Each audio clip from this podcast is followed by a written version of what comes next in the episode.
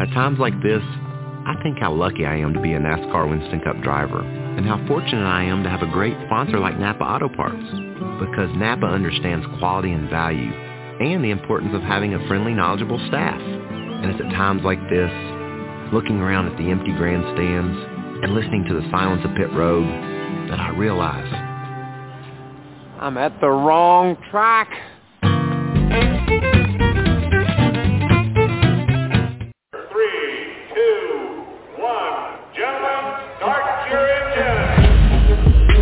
At the track? The Hot Pass Racing Network puts you at the track with ARCA and all the major NASCAR series. From Daytona to the final checkered flag, the Hot Pass Racing Network is your inside pass.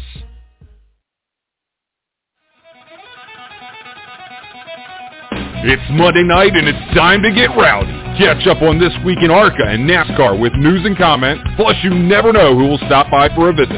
Right here on the Rowdy Maglite Show.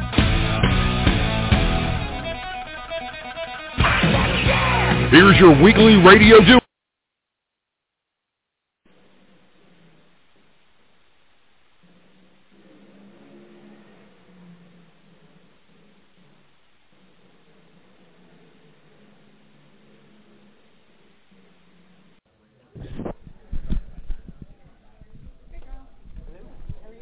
All right.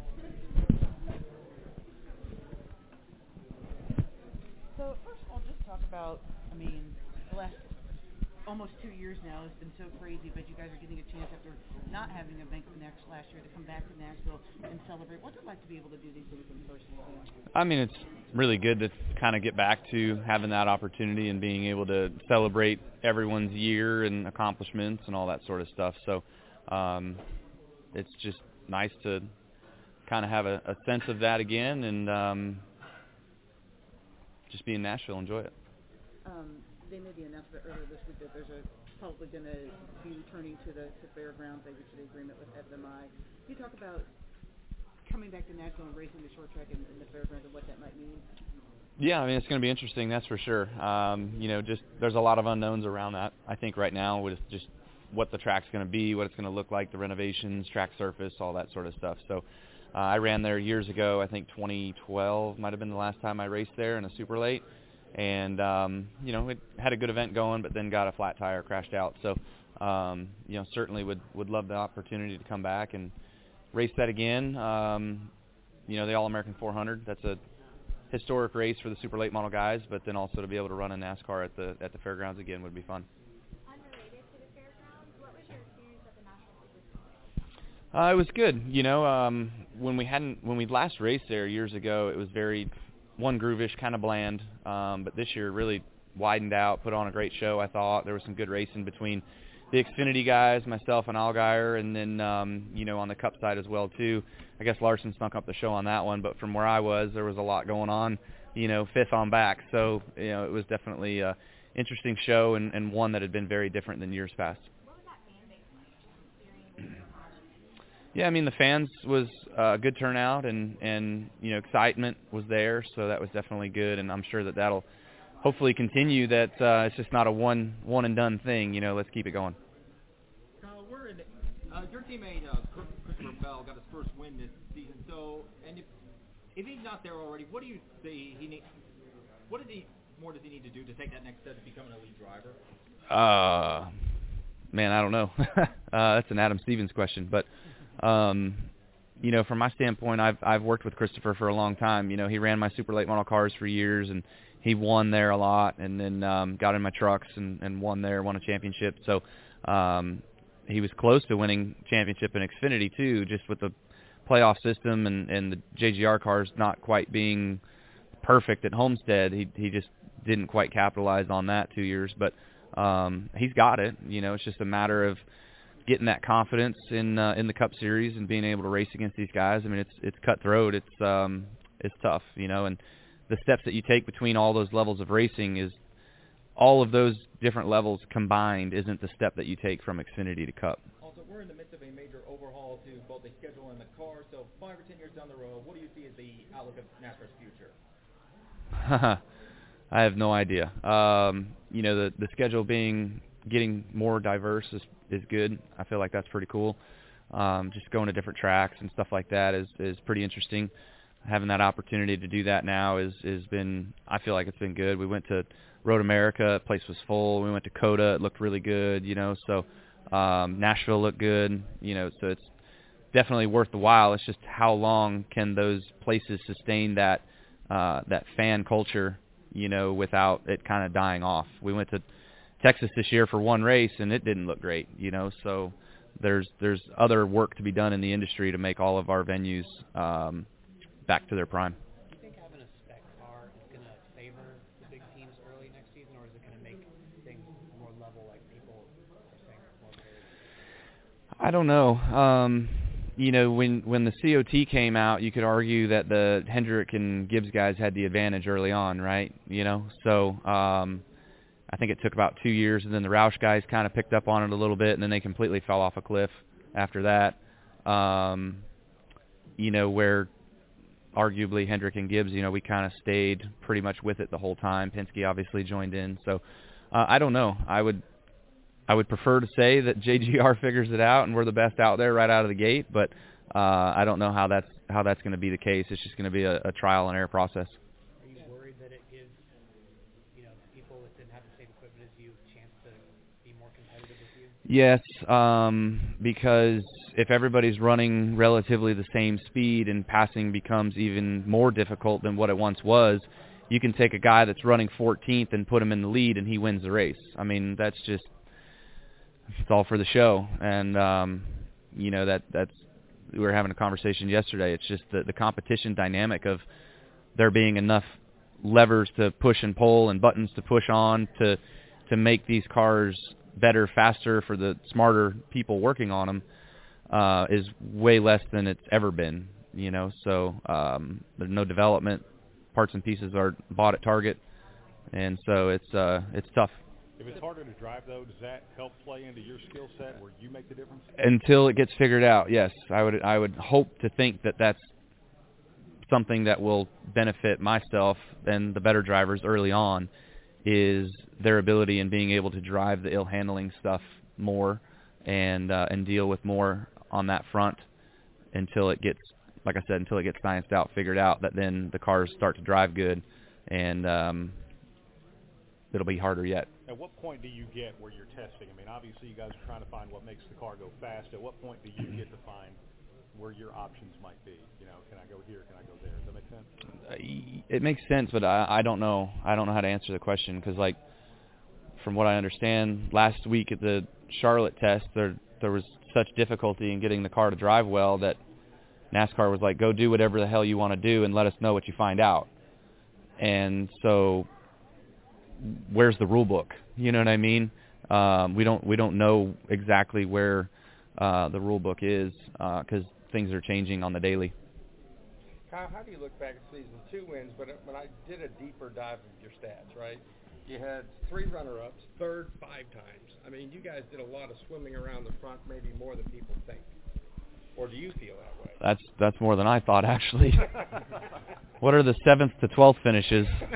Didn't go that deep. Yeah, that's that's that's that's how I feel like we ran. So um um yeah, I mean there's I think I have about as many second place finishes as I do race wins, which is very frustrating. Um but uh overall it's been a challenging season. I look at 2020 and 21 as honestly pretty equal. Um, if you look at the point total between those two years, it's 23 points different. I already looked that one up. um, so honestly, if everybody looked at 2020 and was like, "Oh my God, this is a horrible season for Kyle Busch," so was 21. You know, that's why after I don't remember who it was, but they asked me what would I grade my season after Martinsville race. You know, I said it's an F. I mean, if last year was, why isn't this year? Uh, we won twice, but that's not that's not our our caliber. All right, again, d- deeper diving on the numbers. All right, since you look at the numbers, the thing that I always look for you is laps led. Yeah, So none. 1500, 516, 334. Is that? I mean, you like to lead laps. No, that that shows that shows you how fast your stuff is. Is when you're able to get out front, when you're able to lead laps, and so that's that's definitely one of, if not the biggest issue that that we had as a group was just not being able to find the lead and hold the lead. Uh, I mean, I restarted as the leader uh, probably a handful of times on the season, and shit, I lost the lead within three laps on every one of them except Kansas. That was the only one that I kept the lead, you know. So it just, um, I don't know, we just weren't fast enough to hold the lead when we had it. And so to Mark's question, with you and Kyle Larson being some of the most dominant drivers in the sport currently, seeing your son Brexton and his son racing at Millbridge and Mountain Creek Mhm. and being just as successful, what, what are your thoughts on that moving forward into 22? I mean, it's been fun just to get out there and race with him, and and you know, Brexton's been huge on, um, just w- not really wanting to be a race car driver, but I guess he is. I mean, he enjoys it, he loves it, he wants to do it, and and that's what's been the most interesting part is just there was a switch that flipped when he turned six years old, and on how dedicated he really became to it, and so um, he's very similar to me, hates losing. Um, he's an 18-time champion already in his Matchbox series that he races with himself. So he he knows he knows he needs to win. He knows he needs to win championships already. So is there a chance that we may see him pick up simulation racing like iRacing like you do with Monday nights? Uh, a little bit. We have him a sim rig, and yeah, he's on there a little bit. But um, you know, you're not supposed to have an account, I don't think, until you're like nine. So we got special privileges, which thanks to the iRacing folks for for setting us up. But um, he's just on there practicing, you know, in his own windows and stuff.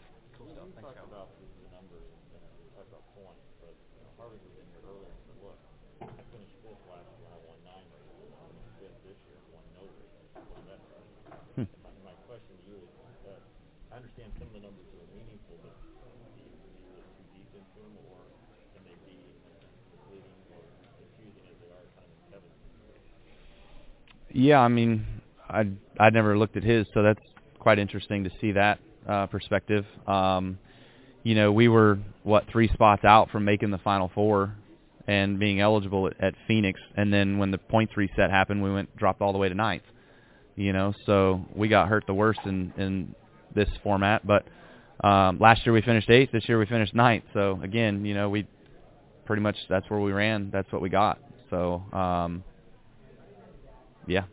I'm I'm also curious, obviously, you and your family have talked about now having this as a daughter and a surrogate. Mhm.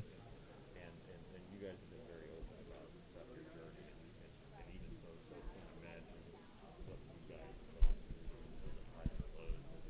What, what is this time like? Is it, is it anticipation, or is it because you guys have had setbacks before? Do you try to contain emotion, or, or how do you, how do you handle this period of time because you guys have been through it? Yeah, so early on in the transfer with the the surrogate, we have certainly tried to hold our emotions down, right? Like don't let them get too high and stuff like that. And so um that's kind of the biggest thing, but since we announced, we we announced after the quote unquote safe period of 12 weeks is, you know, so we feel pretty good that uh it should come come through and should have a baby girl in May. So um that's been really great just to finally get to that part of it. I mean, it's I'm sure it's disappointing and a little hurt sets in Samantha with just not having that ability to carry. Um, you know, she did with Brexton and that's the greatest thing that she's ever done and felt and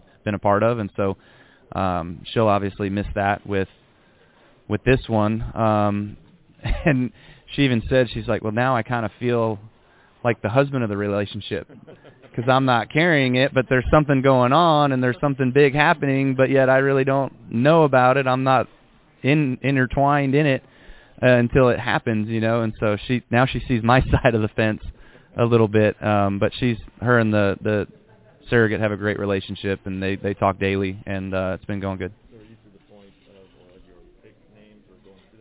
We're going through that, yeah. We we haven't set on one yet, so. That process, uh, is that, how's that compare to when you were deciding on Bryson?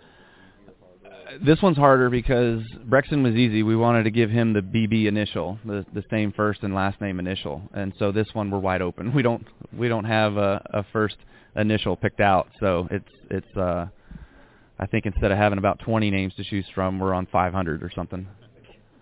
So Kyle, Kyle Larson. Huh? I heard you earlier when we walked up talking about the speedway and the fairgrounds here. Like, In your opinion, why do you think Nashville and Middle Tennessee is such a fertile uh, racing and Yeah, I mean, I think the Nashville country music, you know, that's kind of synonymous with NASCAR. It, really fits, and so I feel like there's a good demographic here, and NASCAR being started in the South from the South, you know, through the foothills of the mountains and stuff like that. You know, it uh, it just kind of fits that way, and um, it's kind of giving back to the roots of, of NASCAR a bit. And so being in Nashville certainly is is pretty cool. Um, you know, we're here for the banquet, obviously, and and we would have been here for our third season this year, but um, you know, you can just kind of see when we went to the the speedway earlier this year, the the crowd count, turnout, everything looked good. The racing was good, so um, you know, it's it's a good place to be.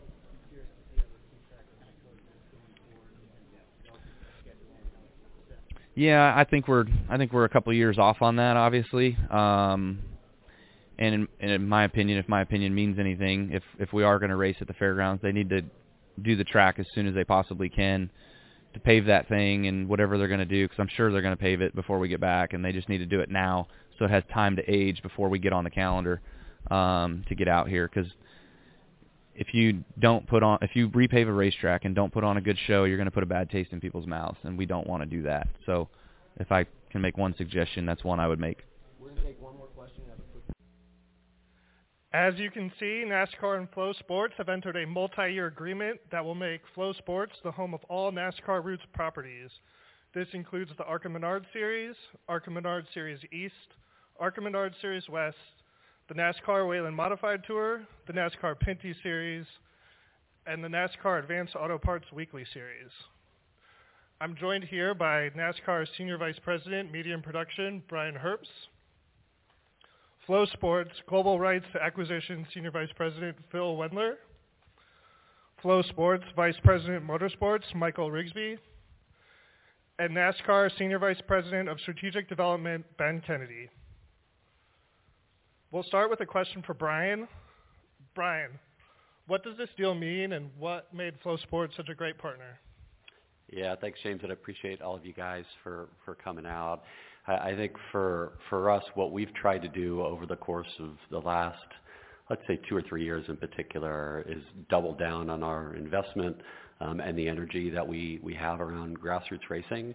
Uh, what we found in Flow is a partner that shared our vision for grassroots racing, shared that commitment to invest in the grassroots racing community, and then had done just a ton of work and, and made a lot of headway in terms of the trajectory of their FloSports business in the racing sense over the course of the last uh, the last two to three years. So for for us, uh, we're trying to do a couple things with, with this partnership. One, we're trying to provide a service for our fans to see more racing, right? So um, there was about 130 NASCAR Roots events um, on the Track Pass platform last year. We will more than double that uh, amount of race inventory in, in 2022 with the, the FloRacing partnership. So James did a great job of going through every single series and every single property that is on FloRacing. Congrats on all the sponsors uh, getting correct in there too. That's uh, Yeoman's work.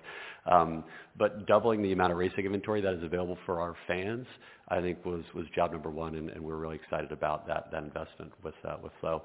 The other piece is we're trying to create a more healthy grassroots racing community. So what I think we're particularly proud of in this partnership is that over 50% of the revenue that's received through this will go back directly to the tracks and, and uh, increase race purses as well. So we, we heard, especially in 2020, from the weekly tracks, the touring tracks, that we needed to find a way as an industry to kind of diversify that, that revenue model and make it less dependent on admissions.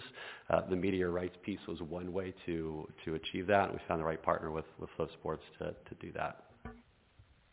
And Phil and Michael, I just thought it would be a good time to just introduce yourself to the group in the room here and just mention who you are and what you do with Flow. Sure. Thanks, James. Uh, Phil Wendler, head of Global Rights Acquisition. Um, and I'm, I'm proud to have Michael Rigsby next to me. Uh, Michael, uh, we acquired his company, Dirt on Dirt, back in 2019. That's right. And um, since that time, he's really led our motorsports uh, focus and recently been promoted to the vice president of motorsports overall within FloSports. My role um, as head of rights acquisition is to work across all 25 of our sports channels to program them uh, 24/7, 365 Um, you know, we're really excited about what we've done with motorsports and FloRacing specifically because we see it as a great example of what our model does. And not only acquiring great content and distributing it around the world, but also to add the, the content, context, storytelling, marketing, and promotion behind it. And this is a, a really exciting partnership for us. Um, and we're also really excited at the approach that NASCAR took to it and the time that Brian and his team spent with us. Multiple meetings. They've come to our office, interviewed our executives, and really understand our business. And so we think we're going to have a great partnership this year. We're excited to invest in NASCAR and be partnerships there, and more excited to invest in the community, in the tracks, and ultimately the fans. Michael, anything you would like to add? Yeah, thanks, James. Phil, thank you very much for the introduction too. I think what excites me most about this as the guy who is the motorsports guy in, in the flow building and the flow office is we use the term connective tissue a lot when we talk about FloSports and tying everything together. And what I love about this partnership with NASCAR so much is uh, I know many of you in this room are, are huge short track fans and love short track racing particularly, and I grew up in short track racing. And what I love about it so much is short track racing has been very fragmented for a long time. You have dirt late model fans and pavement late model fans and sprint car fans and these various forms of motorsports fans across the country. And particularly when you infuse this NASCAR partnership with Flow now, what excites me so much about it is FloSports can kind of become the connective tissue that ties all of these fans together. And we're starting to see it, right? Someone who might watch Bowman Gray now will also have a chance to watch the Chili Bowl for the same on the same platform for the same price. And that's what excites me the most is uh, for all the reasons that Phil and Brian mentioned how we will elevate short track racing. That's what really excites me the most is these folks who, man, I'm a, I'm a huge Bowman Gray fan. I'm, I'm a guy that wants to watch the, the World Series at New Smyrna in February. But now I can also watch the Chili Bowl. I can also watch the All-Stars. I can also watch Eldora Speedway. To me, that elevates short track racing across the board. And that's, that is what my mission and my goal is, to elevate short track racing. And this partnership with NASCAR really drives that home to me. And am I correct in saying you can watch 12 races at the same time on the Flow platform? At least 12. I think there was a couple nights this year we had 24 was our high. We had 24 events one night. Um, I, I think Brian might touch on this. Uh, it was 1,600 races during the 2021 season, and with the addition of the NASCAR content and some other things that we're, we'll be excited to announce soon, we should be over 2,000 races on the FloRacing platform alone, and that's just FloRacing. Uh, and obviously, there's so many other sports that Flow offers as well. So 12 is about half rate. It's uh, 24, 25 at times. Good stuff. And now I'll just go to Ben. Ben, you've grown up in this. You've competed at the grassroots level. You've owned teams at the grassroots level. What does it mean to NASCAR to be so involved in the grassroots and kind of build up from there?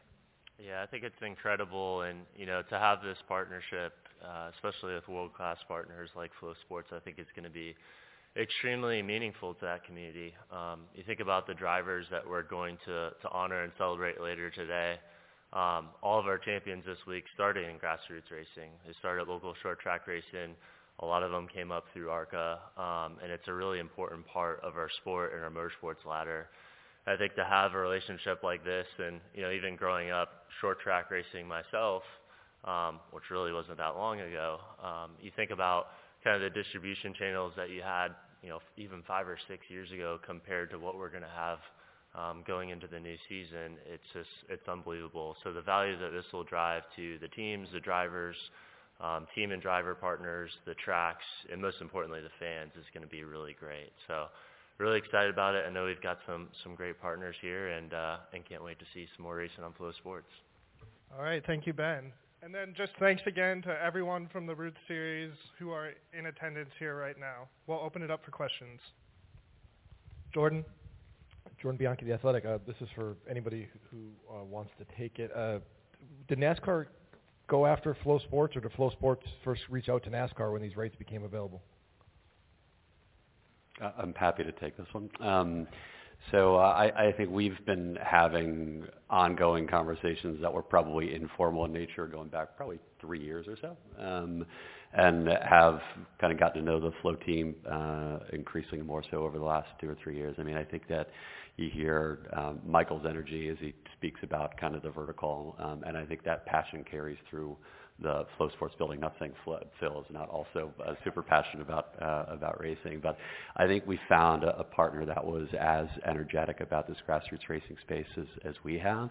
And then over the course of the last 12 months, I would say a lot of those conversations accelerated, um, specifically because of um, the progress and um, that they've made in terms of acquiring more events, right? So we're a big believer in aggregation uh, from a NASCAR perspective. We want to make things easier for our fan base to consume content. I think that the, the FloSports and FloRacing vertical had uh, kind of achieved critical mass in terms of a lot of those grassroots racing events moving over to Flow. Uh, so thought, we thought it was a natural partnership to add more uh, events to, to, to the platform second question, again, anybody who wants to answer this. Um, we, we've seen NASCAR the last few years really have an emphasis on and getting re- in touch again with its grassroots, you know, level of racing. Um, FloSports obviously has a, a very big presence at, at that level. Was it was it a big thing for you guys to, to link yourself with a company that has that presence already and kind of help you, um, you know, reach maybe a, a demographic that maybe isn't NASCAR fan? Try not to hog all the questions. So, uh, yeah. So here's the way I would I would speak about the evolution of that strategy. So um, we the architects of, of this deal, which deserve a shout out, are uh, Dan Barker, who leads our OTT business on the NASCAR side, uh, Kevin Neveline and Brandon Igdalsky on the, the grassroots side. I see uh, lawyers in the back that worked really hard on this um, as well. Um, but when we brought on um, Dan on the business a couple years ago, I, I think we were trying to um, develop a more coherent over-the-top strategy, I think we did two things. I think we developed a more coherent over-the-top strategy in terms of direct-to-consumer, but one of the biggest priorities that Dan identified with Brandon and Kevin was making sure that we take care of the grassroots community. So that wasn't necessary. That was more of a moral imperative for us, I would say, as a sport, to make sure that we're investing in the foundation that is grassroots racing. Um, and it just felt like the, the right thing to do. So this, again, this commercial agreement was essentially architected to push as much investment as possible to the, the tracks and the local drivers that uh, need that, that economic boost the, the most. And I, I think that that's what we tried to do with the, the framework of this agreement. Jerry Jordan, KickingTheTires.net. So for those who aren't as familiar with Flow Sport, is um, for for fans out there, app-based, web-based, um, there'll be links off of the NASCAR site for, for, for people who uh, want to subscribe, I presume, and, and what are those processes uh, so that they can access this, this content that's coming on because they've been used to something else in the, in the past. I can take that one. Um, yeah, thank you. Um, FloSports was born digital. We've always been a direct-to-consumer streaming platform. Uh, we launched in sports like uh, college and Olympic wrestling, track and field, trying to serve these tier two, tier three sports that were underserved. And our whole mission is to give them the love that they deserve. Um, so we've basically put together 25 different channels on one platform. It's all available as, under one subscription price. Uh, you can find it on your browser. You can find it on, on your mobile apps, OTT apps. So you can watch it or consume it wherever you want. Um, as far as the links and the, the marketing, that's definitely a big part of our partnership. Um, we'll be doing a bunch of proactive stuff, also working with other uh, folks in the industry to make sure there's, there's great awareness, uh, as well as the content marketing kind of leading up to, during, and coming out of the events. On pricing, um, you know, we've got a monthly annual option. FloRacing is, is more of on the annual side. But again, we're going to be delivering 2,000 races uh, in 2022. So when you do the math, it comes out to less than 10 cents a race. Uh, Tucker White, last word on sports. Uh, ben, I've worked a number of uh, short track races over the last few years, like non-NASCAR sanctioned events. So I've heard what a lot of these people have said about NASCAR and what they really think about it. Uh, spoiler alert, it's not really all that great. Uh, so given, and with this uh, news and po- combined with combined with the uh, overhaul his schedule. Like I know you, if I'm correct, you were a big uh, part of the uh, LA Coliseum move and the new car. up. what do you see as the future of that outlook on NASCAR's future, like five or ten years from now? Yeah, thanks for the question. You know, I, I think as I kind of said earlier, short track racing is is really the the heartbeat of of where our short sport began, and it's a heartbeat of of where this next generation of drivers um, that are coming from um, began. It's where I had my opportunity to to kind of you know get my feet wet and and begin my racing career. So it's critically important to us. Um, it's very important that we have great relationships with the tracks and you know, ultimately those teams and drivers that are coming up through short track racing and um, you know the, all the short tracks uh, around America that they have the opportunity to come out and, and compete, whether it's an ARCA or you know eventually a NASCAR series. I think on the national side, um, you know, want to continue to make changes and, smart and calculated decisions on the schedules we think about going forward. And we had a lot of changes in 21 schedule, a couple more changes in 22 with LA Coliseum and St. Louis. Um, but it's always top of mind as we think about our national series for sure of, you know, where are we racing today? Where do we want to be in, in the future? What important markets um, are out there for us? And then, you know, frankly, and to your point, are there other opportunities for us to explore more short tracks out there as well? And there's a number of variables that go into each decision that we have to make, um, and, and we want to make sure that they're the right decisions and at the right time. So we'll certainly stay close to all the opportunities as they come up, but you know, again, it's uh, it's a really important part of uh, of our fabric. All right, thank you. I think we had Bob in the back. Bob Pockrass, uh, Fox Sports. Um, the RTA is somewhat in this space, obviously not the depth of Flo, but they with their Racing America website and the emphasis on trying to stream events. Did you have any talks with the RTA and would you is that something that you would look at in the future or avoid in the future just to kind of keep some separation? Yeah, so I, I think it is a good problem to have to have multiple entrants in the grassroots racing category. So to the extent that there are multiple platforms that are dedicating time, attention, production dollars, not just from a live event perspective, but in terms of original content as well. I think the, the beneficiaries of, of that are ultimately the fans and the local tracks. I think whenever we make a decision, we are owners of IP and, and content. Whenever we make a decision in terms of where rights or distribution is going to go, uh, we, we look at a number of factors. I think for, for these guys in particular, the aggregation was really important. We're trying to make uh, this as easy for our fan base as possible. So 2,000 racing events on, on one platform, um, that's easy for, for our fan base, right? I, I think that's probably what, what carried the day. Um, the other piece is just this is a company that is well established, a great track record, uh, significant backing from a capital perspective, as as well as um, from an investment perspective. So, to the extent that um, we we needed to make sure that um, the tracks and uh, the drivers ultimately uh, were the beneficiaries of this from an economic perspective, we just wanted to make sure that the, the company is as blue chip as, as Flo is. Any other questions, Zach? Zach Albert from NASCAR.com. Um, this also just for anybody who wants to field it. Um, you know, we've seen an uptick uh, of a lot of uh, NASCAR regulars who have, have dipped their toes, um, some more than others. You know, Larson, Bell, um, and Chase Elliott trying to trying his hand at dirt. Did they, some of that exploration kind of really stoke this this deal to kind of come together, or is that just kind of serendipity on timing? Yeah, one thing that I have, have definitely said this year, and I think that, and obviously you've noticed, and the world at large has noticed, is that uh, it's probably a funny way to say it, but uh, certainly short track racing, there's this rebirth of short track racing, right? And not just for people in short track racing, uh, like myself or the folks at Eldora or Knoxville or places like that, uh, but people, I, and I think Kyle Larson has been a big part of that, obviously, right? Kyle kind of stepping uh, to the short track level and doing all these things. So the short answer to your question is, is yes. I think that's part of it. I think I use the term connective tissue, and I really firmly in my heart believe that, that the reemergence and the rebirth and the reawakening and the interest in short track racing in, in the United States uh, opened a door for a deal like this, in my opinion. It's it's NASCAR sort of recognizing how important, not that they didn't before, but really seeing the the landscape of how important short track racing is and how how hot it is and how important and how popular it is. And FloSports really, and FloRacing in particular, is taking their reputation on that. We believe firmly and strongly in short track racing, right? It's what we've kind of built FloRacing on. So I think a door, to your point, kind of opened up because of that, right? The the rebirth, the reawakening led to to a spot like this, I think. Any more questions from the group? Thanks to everyone for your time and coverage today, and welcome FloSports. Thank you.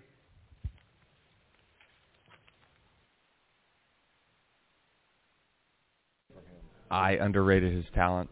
I mean, I, I worked with him at the Charlotte test, and I just, uh, he's good. Not, he's great. he's not good. He's great.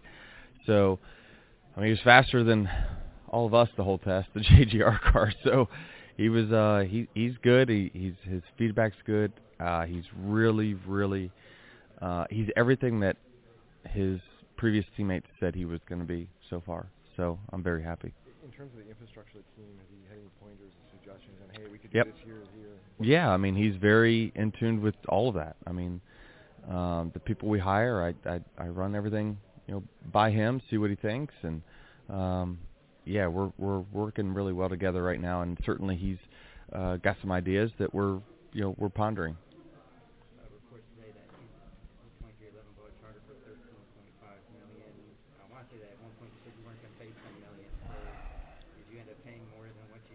Absolutely, yeah, for sure. Uh, all it did was tell me my, my investment last year uh, of four million was a good investment. So, I mean, uh, not ideal, but I mean, if we plan on being the, for the sport uh, for a long time, then you know we're we're all placing a bet, and hopefully our chips don't get taken off the table. Are you surprised? I mean, we've heard a lot about this. The charter costs have gone up about 500 percent over the last year. Yeah. So. I mean, is that, yeah. I, it, it is, but I believe it will. It's it's reached a plateau, right? Because the people that have have needed charters now have them, um, and until there's new people that want to come in the sport, um, I don't I don't know that there's really any demand now at this point. Being the team owner now, what was your emotions with Bubba Wallace Well, just a proud dad. I mean, proud of the whole team, and you know, I knew a lot of those guys hadn't won ever. Uh, they were you know, some of those guys were Germain team guys, some of them were LFR team guys. Um, just a, a different, you know, some of them were new to our sport. So it's just really happy for the whole team to kind of get that first win, and obviously for our race team, it was very timely.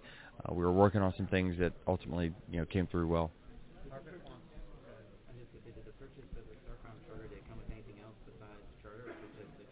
I got a sheet of paper that I have to sign. That's essentially what I got for 13.5. Um,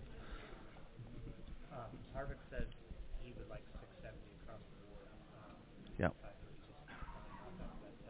Yep. Uh, I would be up for that. I think that, you know, I, I certainly believe that, you know, that would be good for the financial side of the sport. Now we don't build our own engines, but I, I do talk to our manufacturer, and they would rather develop one engine versus multiple engines. Um, you know, similar to that, uh, if you have 670, you're probably just trying to find downforce in your cars every week and not trying to find downforce and less drag. So you're probably going to spend less on, not, not spend less, but just you can you can dial in your resources to doing one thing versus trying to you know do multiple things. So you're good. Uh, Denny, your te- teammate Christopher Bell got his first win this season. So if he's not there already, what do you think he needs to? What do you need? Think he needs to take that next step to become an elite driver? Uh, you know, I think it's you know a lot of times they have the speed. It's it's a little bit execution. It's a little bit. Um, I think on the short tracks uh, he could get a little bit better. Uh, but again, he's he's still relatively new, and we've seen like with Chase and those guys. Sometimes it takes four or five years to honestly understand it all, and, and the tough part is they kind of they got to learn, relearn something all new again. Uh, maybe that's maybe it fits them, maybe it doesn't. But uh, it it just takes time in the sport to beat the guys that have been doing it for so long.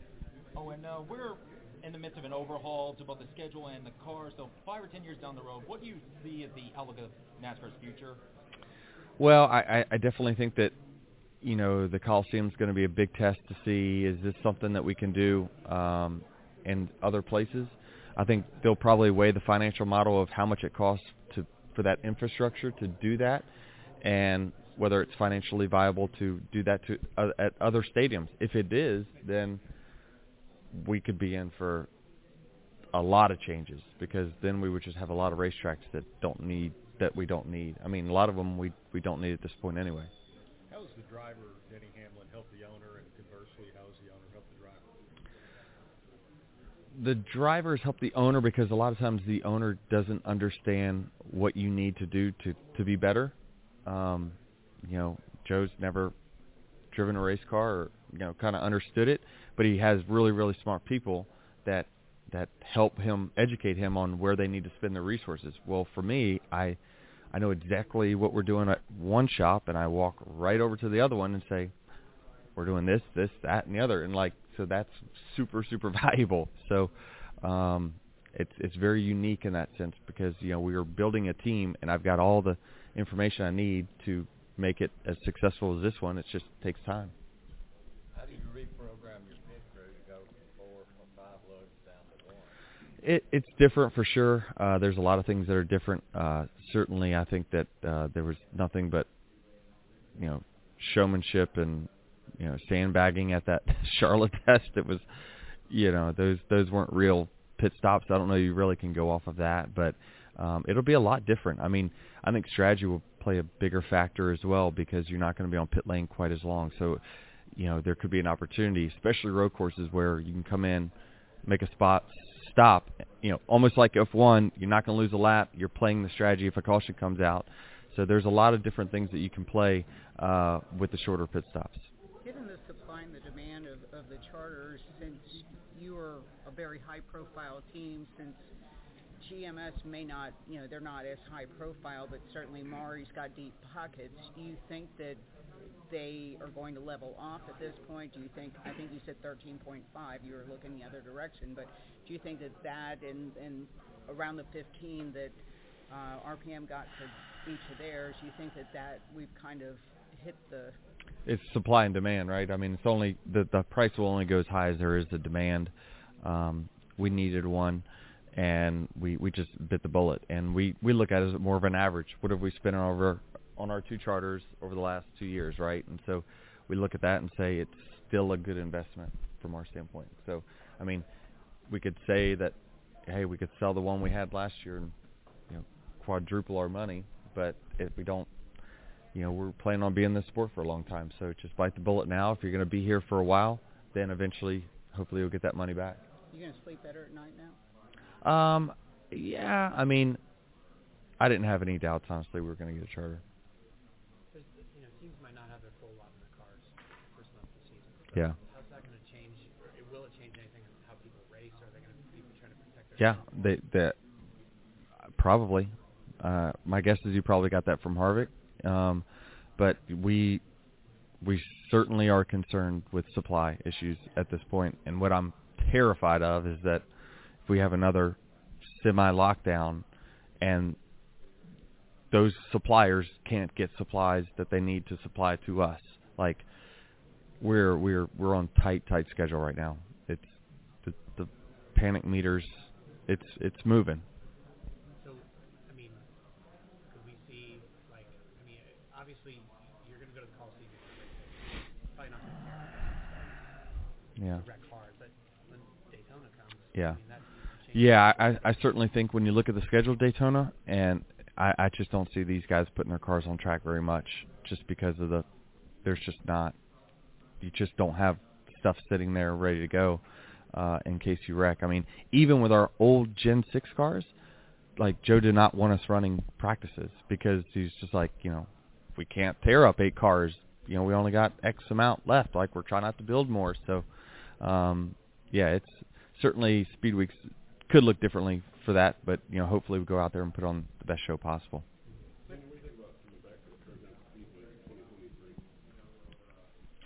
I'm excited for new venues. Honestly, I think that that's really good for our sport.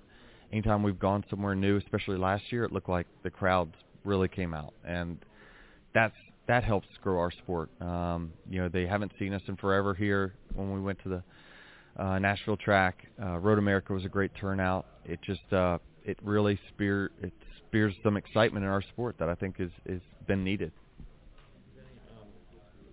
And, and maybe this is nitpicking on behalf of everything you're telling me. Um, certainly you're part of a group of a, of a large number of new ownership. But other than, than Michael, I think I would say most of the new ownership people within the sport in one way or another. Yes. You've always had, you've been around long enough to talk about getting outside interest, outside ownership, to come in and be a part of the sport. Again, maybe this is nitpicking, but certainly there's, there's a lot of different new owners coming in. Is there a But they've been part of our sport already. Correct. That's that's where the next yeah that's where it's going to have to come from next, right? Because I mean, short of uh, if Junior decides he starts to really want to spend significant money on charters and whatnot, where is the next group coming from, right? Um, listen, as an owner and someone that's really investing in this sport, you know, I, you know, every investment I make, it's not because I just want to give it away and continue my legacy in the sport. It's, it's I want to know how I'm going to get it back, right? So, um, I'm trying to give back to the sport, and what we want is the businessmen up in New York or L.A. or wherever they are to say, hmm, why aren't we owning why don't, why aren't we owning a NASCAR team? Like, we have to create that interest somehow. But the moment, you know, in the past where you've opened up your books to anyone that's looking to invest your team, they they shut it after a page because it just doesn't make sense. That's been no secret. I think that NASCAR is trying to address that with the new car. Um, we'll see where the TV thing goes in the next, you know, 12 to 24 months. But ultimately, I mean, if you really want to grow the sport, you got to have people knocking on the door wanting to be a part of it. Um, and so that's where the next group are going to have to come from. Are you seeing it? Are you competing? I mean, who, who's here that Not, uh, yeah, I mean, I get you know a little information from people that this team from blank New Jersey is going to run a couple, you know, whatever, right? But but really, truly, that you're going to need you know big business guys to believe in in the long term stability of it to ultimately want to be a part of it. Um, it and and if they want to start a four car team, you know, it should it should cost them hundreds of millions of dollars to to come into the sport. I mean, and that's still cheaper than any other franchise they could purchase in any other sport, right? I mean, if you have a a WNBA team selling for eighty million dollars, and you know one team in Cup, we're, we're talking, we're we're salivating over it costing thirteen million, or like, let's think about that. So it's still still not where it's you know really needs to be, and I always, you know, I, I just hope that um, you know we can get there, and and really we just want to we want to we love the sport. I mean, I wouldn't do this if I didn't love it. I mean, I gripe about it a lot, but I, I do love it. Um, Michael loves it, and I'm just I just uh, am trying to make it viable in the long term. That's it. You know, that's that's all the arguments I make is that how can we do this if if we lose one sponsor, you know, we don't need it to be a are we going to close down or not? We we, we want to be stable. And you mentioned 1325. Could you contest that, or did you say that? Uh, it's I think it's pretty public. It um, it will be. I'm sure when we sign it all. Go ahead. I was just going to ask you if you take any sort of special pride in the season you had as a driver, considering you were also a team owner for the first time as well. You really had to split a lot of things, you know, I would think emotionally, technically, things you had to do, and yet you had, you know, a fantastic season as a driver. Is there any sort of special, or do you just look at it as I didn't win the championship, so? the last 12 months have changed so much. I mean, I I honestly didn't know how I would balance between the two. I always kept myself busy, even when I was just a driver. But I just I I lost some hobbies. I you know I don't play basketball as much. I had to play no golf. Like I just lost hobbies. Um, but you know I'm just a I'm a person that works. I I don't take vacations. I have anxiety. If I leave for two days, I'm wondering when's my flight home. Like I just like working. That's that's what I'd like to do, and uh, my passion for work is still really really high. And and I knew that I wanted to run a business, right? And I didn't know what that business would be.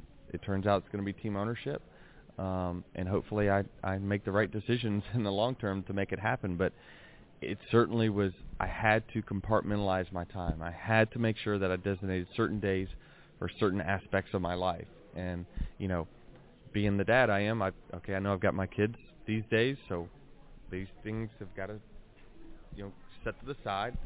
That I'm concentrating on them at this time. Okay, these days are for the 11 team. These days are for the 23 team. So I just I have to I I'm planned. I'm programmed, and that's the way I work. And you feel like that your driving did not suffer. I mean, you really had a great year. No, I feel as good as I've ever felt about the driving aspect uh, of my career, and and certainly, um, if you would ask me three years ago, I would have been like, oh, man, how much longer do I do want to do this? And now I have no horizon. I don't I don't know. You know, as long as I stay competitive like I'm doing, I, I don't know. I'll race till I'm Mark Martin, I guess. What's the sponsorship landscape look like right now? And are you guys sold out at 23XI? Uh, it, it's good. Um, you know, we're always looking for new partners, but it's um, it's not. I don't know that it's a situation like it was last year where we're kind of just, you know, I hate the word sold out because I don't believe you're ever sold out. But um, we're in a very good position with both cars right now. Denny, how do you look back at the season overall? You made the championship Yeah. four. You you only had two wins, but you ran up front a lot. I It was mean, our how do you- best season. Yeah, I hate to say it, it was just our best season. Uh, and the, every number, everything that you could look at says it was our best season, and I believe it. And I mean, what what if I wasn't taken out in the last couple laps of a few races? Like, I mean, it's then it's like really a good season. So, um, you know, I, I, I thought we were had a great opportunity with 25 laps to go to win Phoenix, and the race didn't plan out like we needed. You know, it you know the fourth place car on the pit road came off first, and that was it. You just can't overcome it um, in a short amount of time. So. I, was very happy with my performance in, in, in general. I thought that uh, our team performed really well. We didn't make mistakes. We ran 99.99% of the laps. Um, you know, we've that's you know ranked our last two seasons. We ranked in the top 10 of laps completed in all of NASCAR history, right? So it's like we're doing we're executing really really well right now, and I think that you know the the way I manage the races has been working. So I'm very happy overall with our season. I'm not going to hang our head that we didn't win the championship because we've done it. We've been in the final four three years in a row, and each year there's been a reason why we haven't won, but it's just we made it. Like to me, the culmination of your year is it a success? Is do you make the final four? And to be more specific and, and just get out of the generalities, what was at the high and what was the low for you? Ah, wow. The high probably was winning Vegas. Uh, that was probably, I I mean, a track that I'd been historically bad at, but we have been fast, and, and it was the next round, and it's like, bam, we're gonna go, we're going to the final eight. You know, spend another two weeks kind of chilling out before, you know, just the whole first six weeks of the playoffs. Like I was just like, easy going. The low point, honestly, was probably the Indy Road Course. Um, I knew that that kind of nailed the coffin for us uh, on the regular season championship. Um, Kyle made a big, big run at us, and then we had sustained it and actually started building back on him, um, single digits, but still like we had stopped the bleeding, and you know a lot of the bleeding was, uh, I, if you remember during the summer, we had to pit on the last lap of four consecutive races. And it was like I was about to lose my mind because it was like, what the fuck is going on here? Like, let's just finish the race. And so um, I really wanted to win the regular season championship, and I thought it was going to be down to the wire at Daytona. But you know, obviously going from leading to you know wrecked out 24th, that that kind of killed that chance. Curious, first first ten races of the year, you led like 767 laps, and then it's almost like it shut off. Martin Yep. three races in the first 12, and then it kind of shut off. Mhm. What happened? Was there something that happened? Well, I think, I mean, if we're honest, the the Chevys just killed us. They they smoked us. They had more power, more downforce, and less drag, and that is a combination. It was just too much to surmount, and we started getting the, into the mile and a half at that point as well. So that that was the heart of the season where Larson and, and Hendrick in general were just, uh, you know, you know, stepping on our throat. So uh, they just had a advantage that you know we couldn't overcome. Uh, they were the last to develop their engine. They were the last to develop their body, and that was that was all she wrote. And eventually caught up to us, and uh, we we couldn't we couldn't keep up. So um, that's what I was excited about Phoenix is that hey we're back to a shorter track, levels the playing field, and obviously without the last caution, me and Martin finished one two in the championship. So I think it played out like we thought it was going to play out. That we focused our resources on those types of tracks. It just that race in general didn't work out for us. You were talking about sponsors, and you were talking about you're going to have to have ballers come in who are the next team owners. Trackhouse was saying yesterday if they need Pitbull to close the deal, he's there. Can you rely on Michael for the same thing? Yes, I mean he has been very, very good uh, in the things that I've needed him for.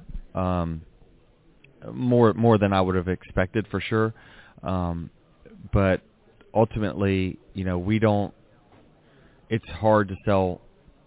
Say that you know, for X this you get Michael right because Michael's Michael's turned down hundred million dollar deals like that were little, no effort. So it just doesn't the money doesn't isn't the needle mover for him. He wants his team to be competitive and he's really you know, we're working collectively as a team to make sure that he he gets what he wants and I get what I want out of this and that's to have a competitive team in five years and have a team that competes for a championship in a five years. And so um it's a process but it's you know, it certainly does not hurt. I mean, absolutely when we need him to make a crucial phone call, he makes the phone call. When you need need him to have lunch with someone, he does it. And that's that's very very valuable. Can you do anything to be like race team to Hornets sponsorship Yeah, we have you'll see some of that coming. Yeah, we'll, we have some of that in the works. Any nuggets? Uh Any yeah. uh, uh, categories? I it's you'll see some old Michael stuff uh on the cars this year. That's that, that's very cool. And so you talk about in five to ten years looking at a championship-winning team for 23XI. Obviously, that's where Kurt Busch comes into play with his experience and his ability to mentor Bubba. What were you guys' thoughts looking forward to a second car team before signing Kurt for 22?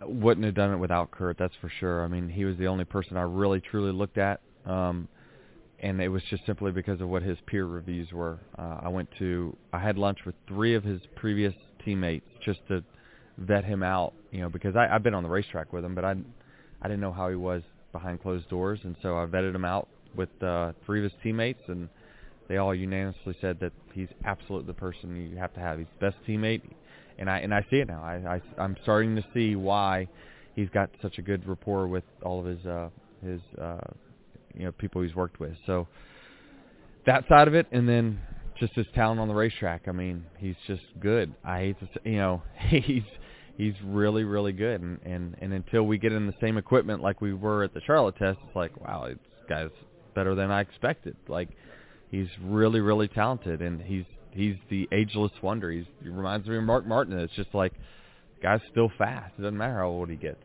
Does Billy Scott like the bonus plan because of all the work he did on R&D and Chevrolet? It was huge. Yeah, w- you know, we we wanted to jump ahead of the next gen curve. We knew that Billy had done most of the work for NASCAR uh, on the next gen, so this was an opportunity to put Kurt with someone that he knew, had a great relationship with. Both of them said that when they worked with each other, it was the best years of their career, the best time that they had. And then on top of that, I'm like, hmm, and I can get a guy who has a lot of knowledge about the next gen. So, listen, my next gen car at the Charlotte test, I couldn't even drive it for the first four hours because it had all kinds of issues. And he's like, oh yeah, well you guys fix this, that, and the other, and it'll fix it, and it fixes it. So like he's got a ton of knowledge that he can bring uh, really to the whole Toyota organization. But really, 23XI, it's he's going to be very, very valuable. Secret weapon, weapon, right? Yeah, no doubt. And so for yourself or for Bubba, 23XI or JGR, what expectations do you see for yourself or him or Kurt moving forward in 22? Well, I mean,